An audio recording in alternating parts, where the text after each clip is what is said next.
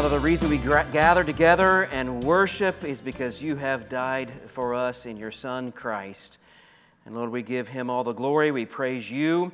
We thank you for your spirit that moves us to understand and to apply your word.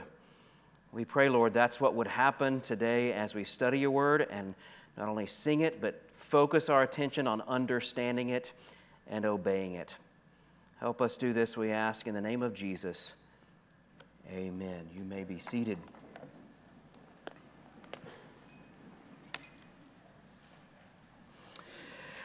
Well, it is a huge blessing to be back with you and to finish our study of this little book, Jonah. If you would open your Bibles to Jonah chapter 4, turn there with me if you would. We're going to look at this, the final chapter. Next week, we're going to stay on our rhythm, and that is that Spencer would preach once a month, so he'll preach next week. And then the following week, I'm excited to begin uh, the first book that Peter wrote, the first letter of Peter, First Peter, and we'll jump right in in that week, and I'm excited about that.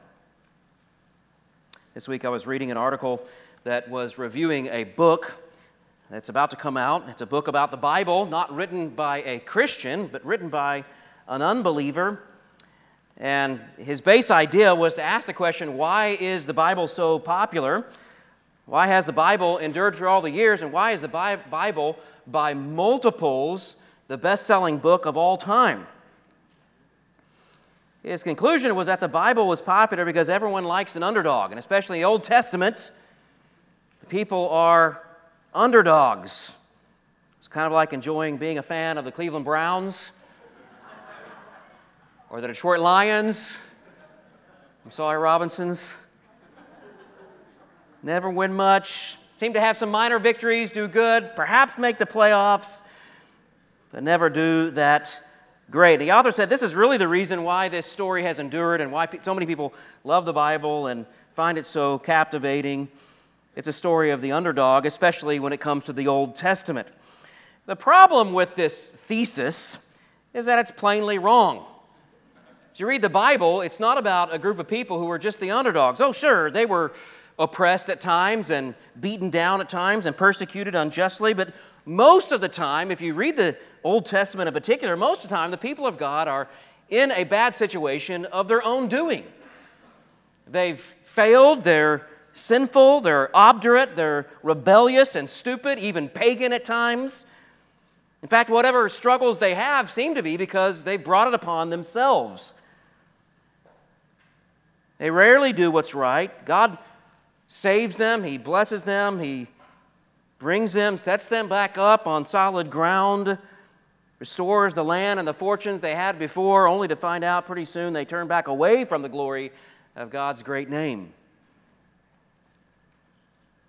God tells them over and over, I'm not doing this and saving you and blessing you because of your greatness, because you are good or you're genetically superior in any way. I, I'm doing it for my great name, to demonstrate my great name among the nations. But they seem to turn back over and over and rebel against God again and again. Well, part of that covenant that God, that agreement that God made with the people of Israel, is that they would be light, quote, light among the nations.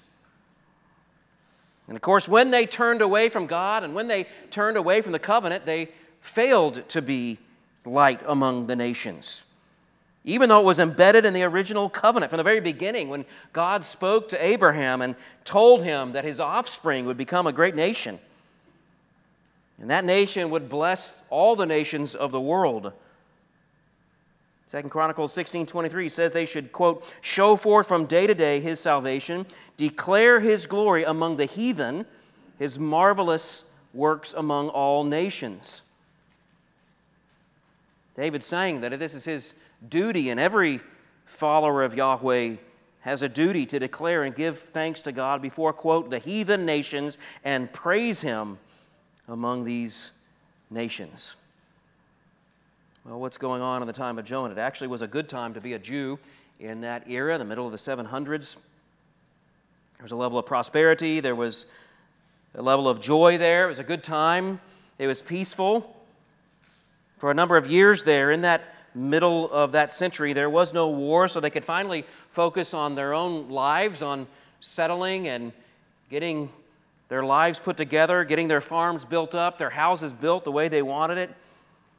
So, for a couple generations, they finally could focus on their crops and their trade and their business and their family and establish their land. There was no burdensome tax that they had to pay to some foreign government. It was a good time to be a Jew in the time of Jonah because God, in His gracious providence, had spared them, their precious country, from oppression and any number of societies and nations around them that were making imperialist moves for the reason simply of God's providence. They weren't making moves at that time during, uh, against Israel. God had mercy on the people of Israel by sparing them from the terrible bondage and weakening probably their most obvious enemies. That would be the Assyrians, these evil anti Semites who lived really as their next door neighbor. In His kind and gracious mercy, God weakened that nation, the nation of Assyria, to the point where they were not a threat in the time of Jonah. Now, don't get me wrong, things weren't perfect in that time. King Jeroboam, for one, was an open idolater. Their, their king was an open idolater. He worshiped Baal and other gods. Moreover, through, though the Assyrians were not a threat at that moment, they knew at any moment they could march down and decide they want to take over one of the Jewish cities. They were constantly speaking threats, and we would find out that they were good with their mouths. They loved to attack people and threaten people, enslave other people.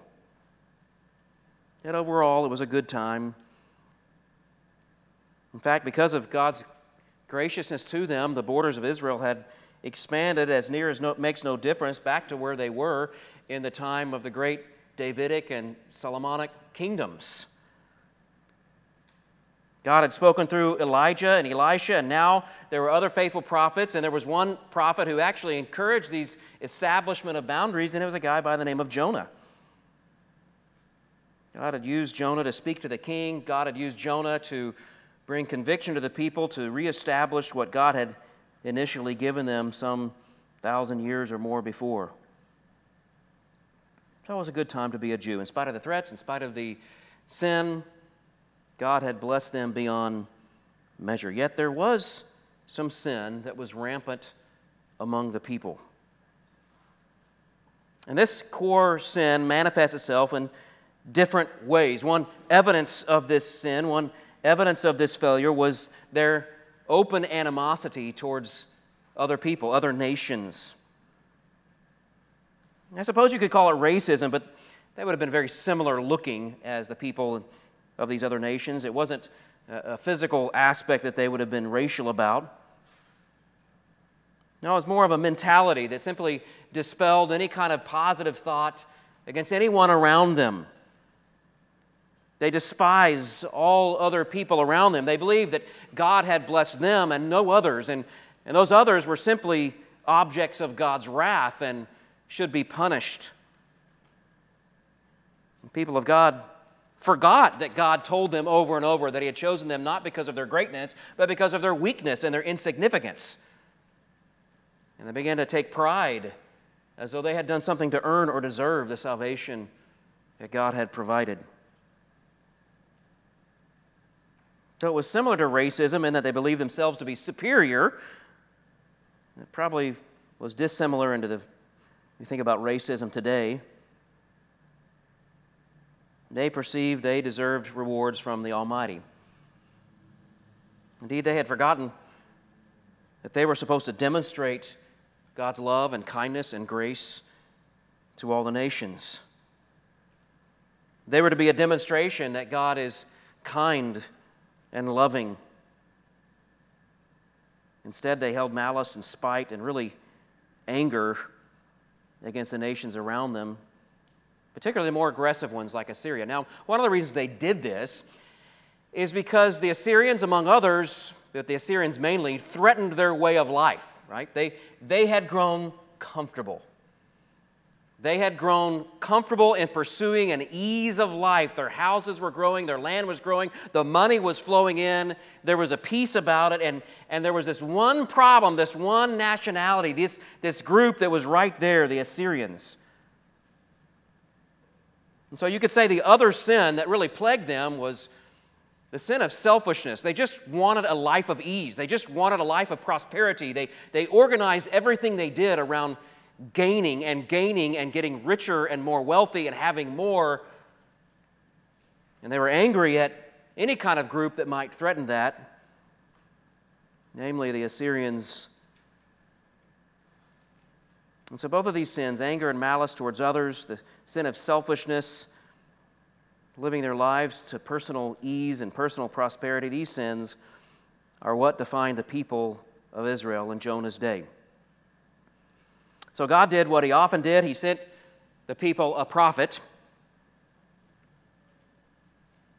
Now, normally, when God sent a prophet, it was to call that prophet to preach against the people, and that indeed was what prophets did. In fact, Jonah had done some of it to great renown at this point. He had preached against them, he had encouraged them to do what's right and to turn back away from what was wrong and to reestablish the boundaries.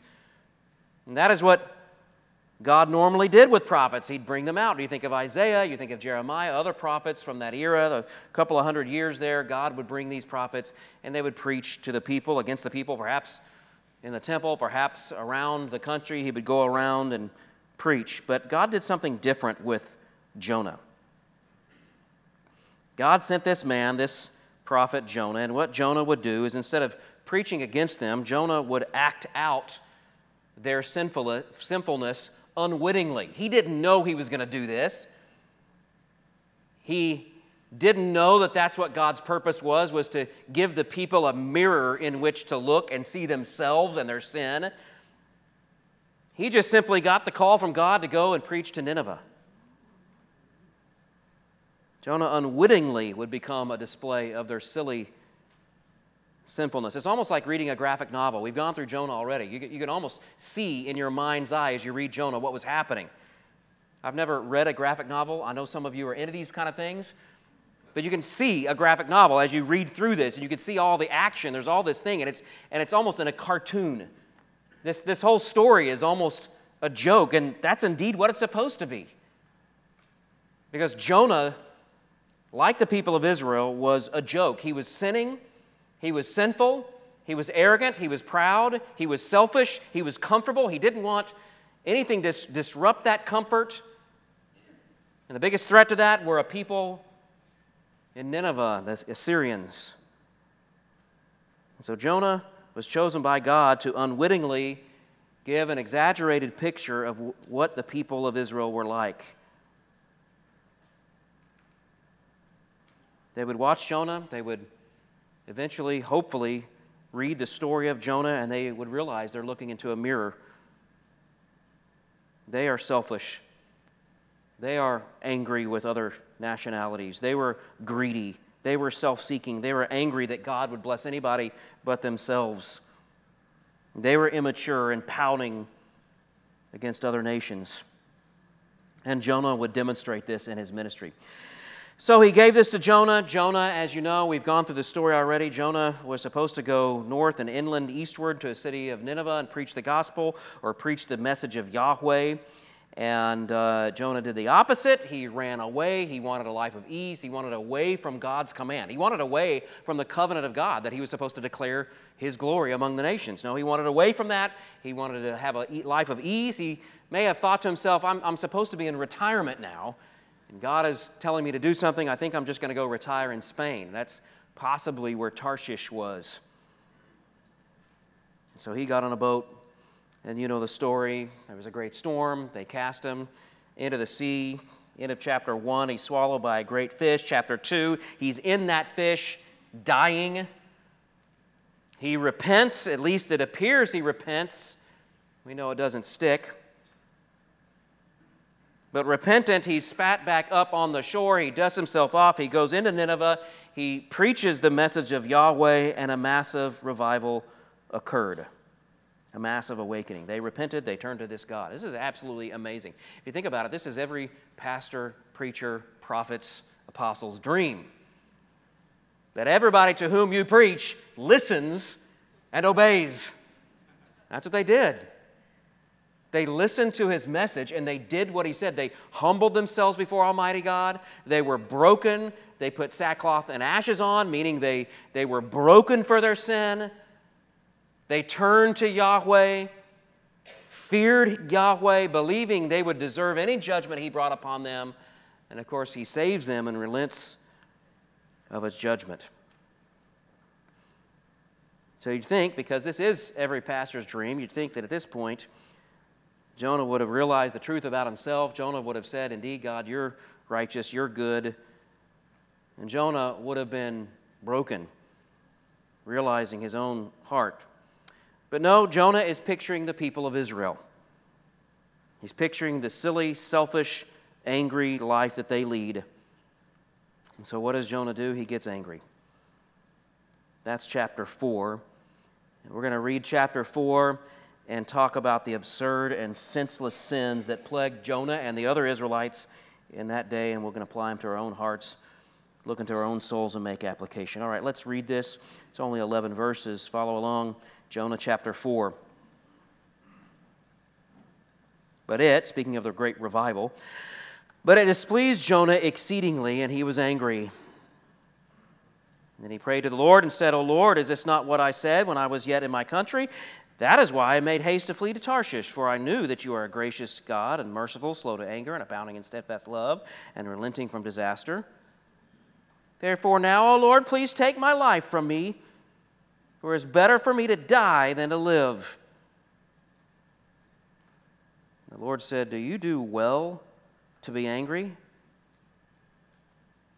Jonah went out of the city and sat to the east of the city and made a booth for himself there. He sat under it in the shade till he could see what would become of the city. And the Lord God appointed a plan and made it come up over Jonah so that it might be a shade over his head to save him from his discomfort. So Jonah was exceedingly glad because of the plan. But when dawn came up the next day, God appointed a worm that attacked the plant so that it withered. When the sun rose, God appointed a scorching east wind, and the sun beat down on the head of Jonah so that he was faint. Must have been a bald guy. He asked that he might die and said, It is better for me to die than to live. But God said to Jonah, Do you do well to be angry for the plant? And he said, Yes, I do well to be angry, angry enough to die. And the Lord said, You pity the plant for which you did not labor, nor did you make it grow, which came into being in a night and perished in a night. And I should not pity Nineveh, and should I not pity Nineveh? That great city in which there are more than 120,000 persons who do not know their right hand from the left, and also much cattle? This is the word of the Lord. Praise be to God. Now, I want to shape this chapter in your mind based upon a little bit of the conversation that Jonah and God have there. Twice it says Jonah was angry, and twice God responded essentially, It's ridiculous that you're angry. Now, the ESV translation translates it word for word, and we have a question Do you do well to be angry? And of course, the implied answer, it's a rhetorical question, the implied answer is no, he does not do well. It's ridiculous that he would be angry. And those two outbursts and those two responses of God really, in my mind anyway, make me aware of these overlapping sins the sin of malice and anger, and the sin of selfishness these sins that had shaped their lives around personal profit and anger at anybody who would block that goal. And we're left at the end of this book. It's the strangest ending of any book in the Bible. We're left at the end, sort of this piercing logic of God, which annihilates and demonstrates our utter folly and anger and selfishness. It just sort of leaves it dangling. A question maybe the readers are intended to answer for themselves about our own anger, about our own selfishness. So, today, two points. Maybe you want to write these down. Number one, the absurdity of anger. The absurdity of anger. I want to talk about anger just for a few moments. Anger can be defined as an emotional outburst when your goals are blocked, it can be defined as emotional rage when what one wants is deterred It is a sudden eruption of frustration, and a person doesn't get what they want. And when it comes to anger and Christians, almost immediately, maybe even in your own mind, almost immediately, people begin to repeat Ephesians 4 26, be angry and sin not, as if to justify the anger they have. And people think that maybe there's an excuse here. Maybe there's a way that I can be angry and have outburst and be angry and not sin. As long as it's for a just reason. If, for instance, I look around the world and see all the injustice, and I shake my fists and I grit my teeth and see what they're doing on Capitol Hill and see what these, this group of people are doing or that group of people, or hear about these doctors or politicians who don't mind killing babies, or hear about these people who want to force children into psychosis where they would have their bodies changed. I'm angry about these things, and can't I be justified in my anger about these things?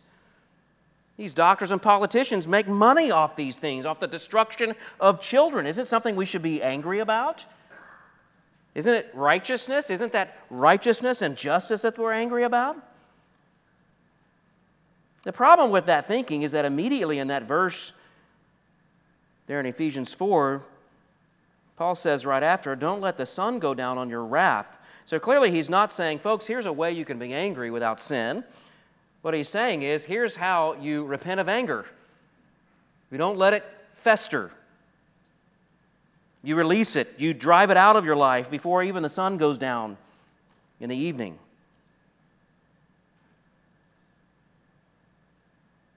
What you find out is the description of God's anger is vastly different than human anger.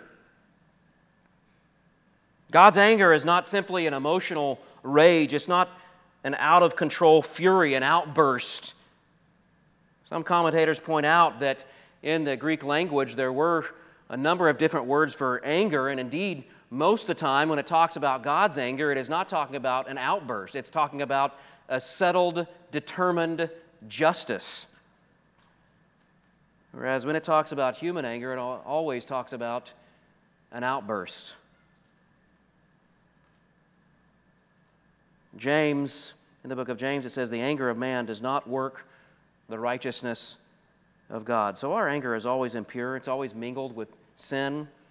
It's always mingled with personal desires, personal goals, a way of life, uh, things that you want. Perhaps it is in your family or in your personal life or at work, or maybe it's in broader, in your city, in your community, in your country. You want it a certain way and you're angry that it's not that way. By the way, don't believe that lie, that old pop psychology lie that says, well, I need to blow up once in a while or else I'll just boil over. I can't just put away. I've got to have an explosion of anger once in a while to make me less angry. That's like saying, well, you know, I kind of have the impulse of stealing, so if I just steal once in a while, it will sort of help me not steal as much. Or uh, I have the impulse to, to cheat on my wife, so maybe if I just do it once in a while, it'll help me. No, it'll just make it worse. You'll sin more. You'll become a more angry person if you have outbursts. No, you put those sins away. I think this gets at the whole issue in Israel. They were angry, they were frustrated at the nations around them. Ultimately, they were angry with God that God would allow those nations to exist and not destroy them. Why? Because they were selfish, their goals were being blocked, their desires for their own dominance, their own world renowned These things were being blocked primarily in, this, in that day and age by Assyria. That was their sin. They were angry that they even existed. It looked at a city like Nineveh, these anti Semites all grouped together, hating and hateful and despising the Jewish people, and they just thought God needs to just strike them all dead immediately. And so they were angry that God hadn't done that. This anger was full of sin. Maybe there was some level of justice there, but it was full of their own sin and their pride. And it's just like our anger. Our anger is always mingled with sin. Our, our anger is always mingled with some sort of unrighteousness. Our desires being blocked. I've realized as I get older that mentality, just sort of a constant frustration with other humans, this is a real battle. I think, especially as you get older, the grumpy old man syndrome is a real thing. Ask my kids. You have to fight this anger as you get older. Every turn, there are people. These people sometimes are supposed to help you. They work at the DMV, or they work at school, or they're a coworker, or they're supposed to do certain. In fact, they're trained and paid to do certain things to help you. And it became your biggest, biggest obstacle to getting done what you want to get done. Deal with a waiter or a service manager, or a bureaucrat. These are the ones who are supposed to help you. Maybe you can think of people in your own life. Maybe it's someone at work, or it is some bureaucrat, or some new doctor. Or maybe you left your, your phone on a ride at Six Flags, and that phone you can see it on the tracker going round and round Six Flags. And so you want to go back and get it. They won't let you. Some pimple faced kid won't let you just go get it. And so they tell you you got to go down to the guest services and you got to fill out a report. And they're not going to look for it until midnight. And you watch for two days as your phone goes round and round and round until finally it dies and you have to buy a new phone. It never happened to me. It's just an example of something that may have happened to you. Your goals are blocked. And you give in to that impatience and you get more and more frustrated in life. If these youngins would just know how much better it used to be, how hardworking everybody used to be, how kind and gracious. And let me just say, I think a lot of times we look back in our life, especially when we felt better, had better health, we look back and we sort of look back and with rose tinted glasses, right? Everything was much better because we felt much better, we looked much better, we didn't deal with hard issues like we do now, and so we kind of interpret our own history as being better. But we get frustrated. And sometimes we get frustrated with not just a person or an individual, sometimes it becomes a whole swath of individuals, teenagers, or people who work in bureaucracies or Congress, Democrats, Republicans. We get angry with whole groups of people. Maybe it is ethnic, ethnicities. Whole groups of people, we categorize and we stereotype them not in a fun, sort of happy way, we stereotype them in a negative way. This happens even in warfare. I talk to sailors sometimes, and they, they struggle with animosity towards races of people. And you have to remind them you're no different than the guy who's fighting against you. They're just doing what you're told, he's just doing what he's been told. There's no reason to be angry. But this is what was happening in Israel. These people are wicked. They're growing more and more frustrated and angry with all the people around them, especially the Assyrians. And Jonah was to be a demonstration of this silly, absurd anger. He needed the grace and mercy of God. He just didn't want anybody else to experience it. Look at verse 1. It displeased Jonah exceedingly. Verse 1. Verse 2. He prayed to the Lord, O Lord, is this not what I said when I was yet in my country? That, that is why I made haste to flee to Tarshish. For I knew that you're a gracious and merciful God, slow to anger and abounding in steadfast love, relenting from disaster. Take my life from me. It's better for me to die than to live. Jonah is silly. He's a fool. First of all, because he knows of God's mercy toward him. He says it right there I knew that you're gracious God and merciful. How would Jonah know that? Because Jonah needed that. Jonah had experienced that. Jonah deserved God's wrath. And Jonah needed a merciful God. He relied on the fact that God is kind and loving and merciful. He relied on that. To how foolish it is for him to look at someone else who just needs the same thing he got and be angry that God would give it to them. Look how depressed and dark he gets. Verse 3 Take my life, it's better for me to die than to live. We're supposed to read this and see how stupid he looks, how silly this man looks. And then we're supposed to apply it, which means to apply it to your own anger. You never have reason to be angry. Of all the people in the world, Christians should be the least angry. We should understand this grand situation, this whole sovereign situation, that any kind of kindness or grace or goodness that has come to you is not because of you, not because you're better than anyone else. It's simply because of God's mercy and kindness. God must have mercy on us. So to be angry at others for even their sin against you, it's absurd. It's ludicrous. That's why Jesus said if you can't forgive others, there's a question whether or not you've even been forgiven. How can you say, I won't forgive someone else if you know you've been forgiven? I feel like maybe we ought to pause for a moment and let you think of people. Maybe it's individuals, maybe it's whole swaths of people. And just release them from the prison of your mind. You know, there are some people who um, would argue that the word forgiveness can only be applied to what I might call full orbed forgiveness, where there is repentance and reconciliation, and that's the only place, that's the only context that you can use the word forgive.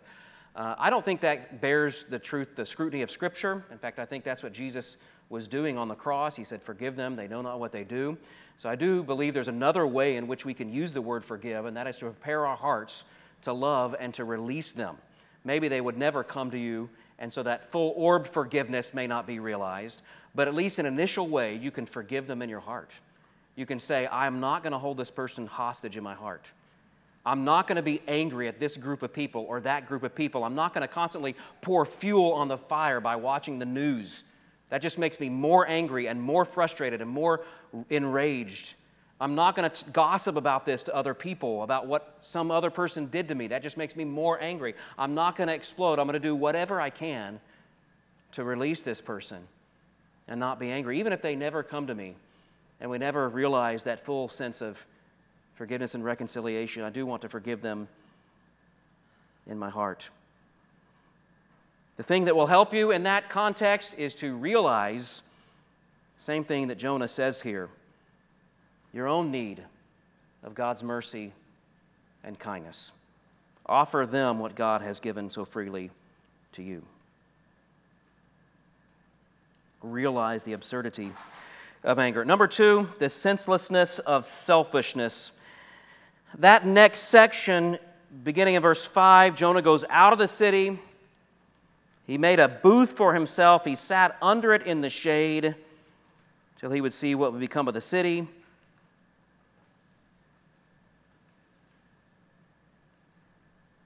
That little booth the next day was withered. God had appointed a worm, it says. Verse 7 God also appointed a scorching wind that blew that thing away, and Jonah was faint.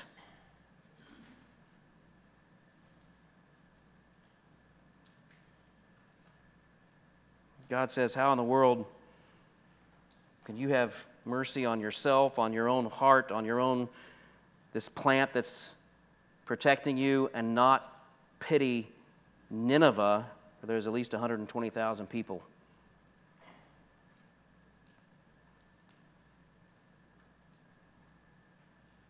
Now, I think as we look at this, I think probably there was some sort of vine there before. I don't think, there, I don't think that verse uh, 10 uh, means that there was nothing there and Jonah just planted a random shelter and God had some kind of miraculous plant, plant grow. I believe it was there, at least in part, because Jonah, it says he sat in the shade and God uh, rose it up. So I think initially there was something there. That's why Jonah built the shelter there, the shade. It cooled him, I think figuratively and literally. Maybe Jonah got in that position to look over the city to see Maybe he imagined, maybe he dreamed in his anger ideas of Sodom and Gomorrah. Maybe he thought, hey, I'm going to get to see a whole city turn into salt. He got up there and observed. Let me see what happens. Let me see whether or not, in the end, God is going to be merciful. Jonah woke up, and my guess is that he was instantly aware of a hot, scorching sun and wind coming from the east, the desert, where the desert was.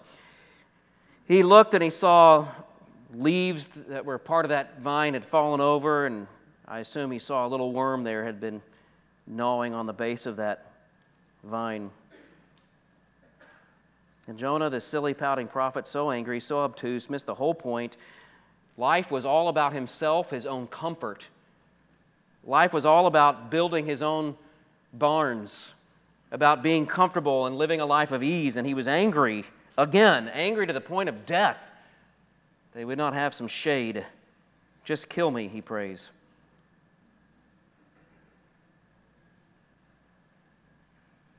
And so God pointed out another aspect of these interwoven sins the selfishness. You received kindness from me, and from me. You didn't work for it, you didn't earn it. You received grace from me. You received shade and comfort and relief.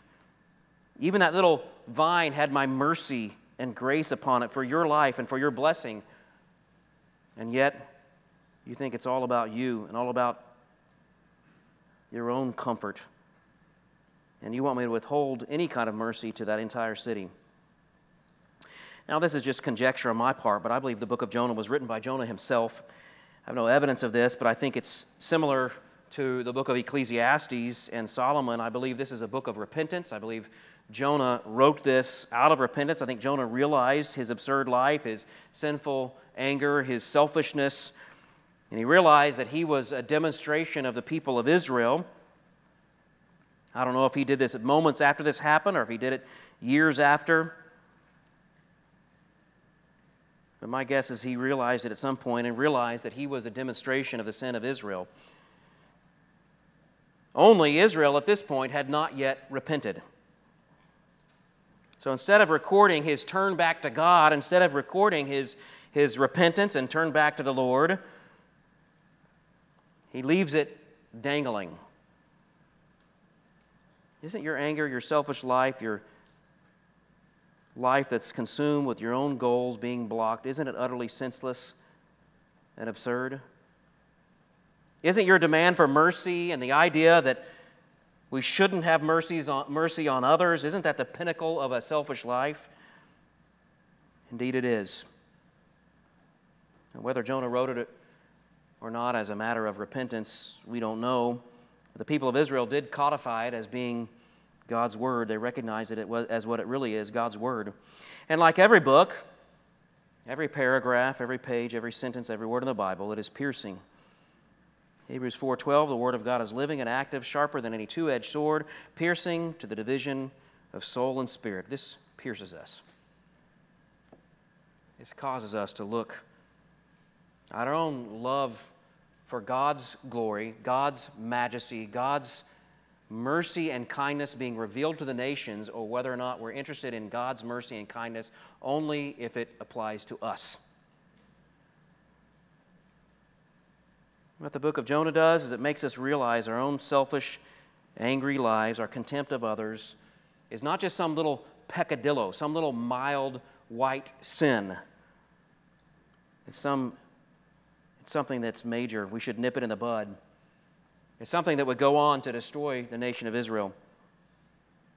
I mentioned Jesus' words, Matthew 6, 14 to 15. For if you forgive others their trespasses, your heavenly Father will forgive you also. But if you do not forgive other their trespasses, neither will you, your Father forgive your trespasses. Jesus is not telling us this is the message of salvation, the way you're saved is by forgiving others. What he's saying is, if you can't forgive others, it's obvious you've never truly received the forgiveness and understand the forgiveness of God. God has forgiven you so much more than you'll ever in a lifetime forgive of other people. That even means if you've been abused, if you've been hurt very deeply by others, God forgave you more. You ever thought about this? Who is the worst sinner you know? Yourself. You know every little lie, every little dirty thought. You know every little thing. There's no one with more sin that you know than yourself. And what a joy it is to know that God will forgive all those sins. And how can you hold over people's head little things they do to you, words they say, things they've done? How can you hold these over their head? No, you forgive us our debts as we forgive our debtors. We pray this. Our ability to forgive, even in that rudimentary sense, even if it's not that full orbed forgiveness like I talked about in reconciliation, our ability to forgive is tied to the message of God, ultimately to the message of the gospel. It's our knowledge and gratitude of God's forgiveness and mercy on us. Our prayer is that we become so mindful and enamored with God's kindness to us, it's second nature for us to forgive others. So let's pray that God would grant us that grace. Father, we do admit there are many people and many situations where we do not show grace and forgiveness. When we're angry with others, sometimes we seem to think we know everything about their lives, why they've done what they've done, who they are. And your Lord, yet where if we look in the mirror, we see ourselves so full of sin, constantly battling sin, constantly relying on your grace, your kindness, and your mercy toward us. So help us abandon the sins of selfishness and anger. Help us be a kind, forgiving, people. We ask this in the name of Jesus. Amen. All right, stand with me, and I'll read a benediction.